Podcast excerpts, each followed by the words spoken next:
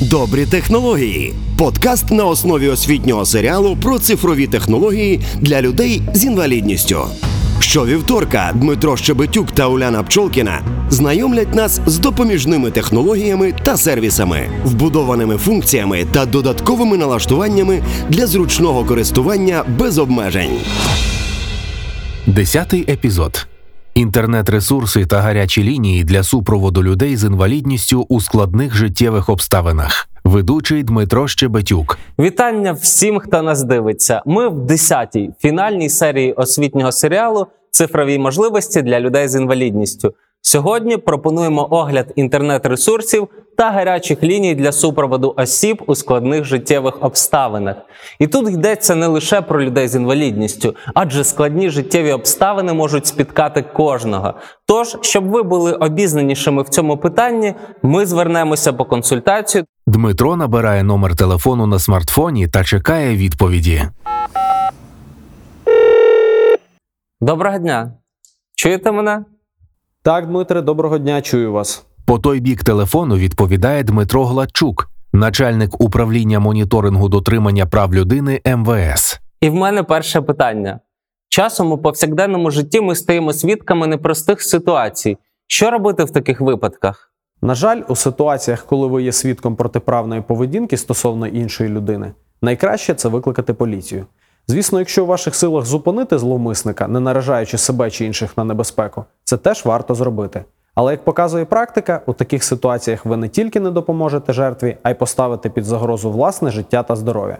Поліція насамперед може припинити правопорушення, затримати порушника та притягнути його до відповідальності, доставити людину в безпечне місце, надати їй необхідну домедичну та психологічну допомогу, а також надати інформацію щодо можливого прихистку в притулках наших партнерів, центру соціальних послуг або однієї з громадських організацій.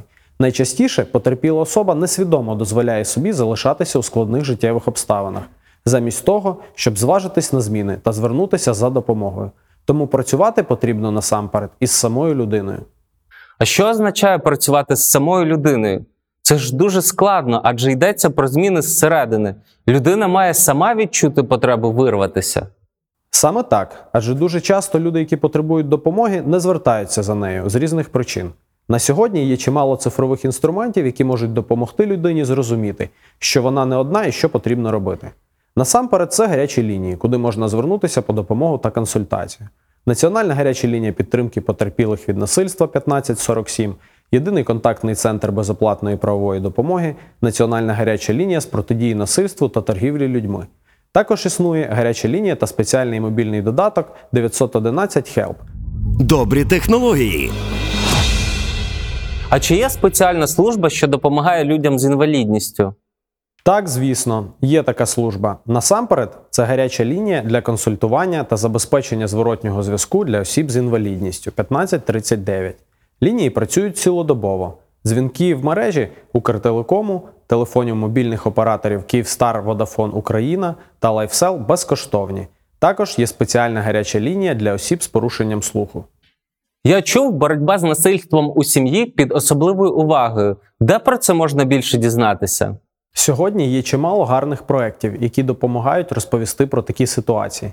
Цей навчальний проект Дім небезпеки платформи Едера і освітній серіал, розроблений МВС та Мінцифри, онлайн-інструменти протидії домашньому насильству. Також існують анонімні служби довіри. Окрім цього, Міністерство внутрішніх справ розроблено чат-бот Police Hellbot, який діє в меседжерах Telegram та Viber. Чат-бот може допомогти викликати служби допомоги, поліцію та швидку допомогу, надати контакти інших служб допомоги, переадресувати на спеціалістів безоплатної правової допомоги, які нададуть юридичну консультацію в онлайн режимі, роз'яснити, що таке домашнє насильство та як протидіяти цьому явищу.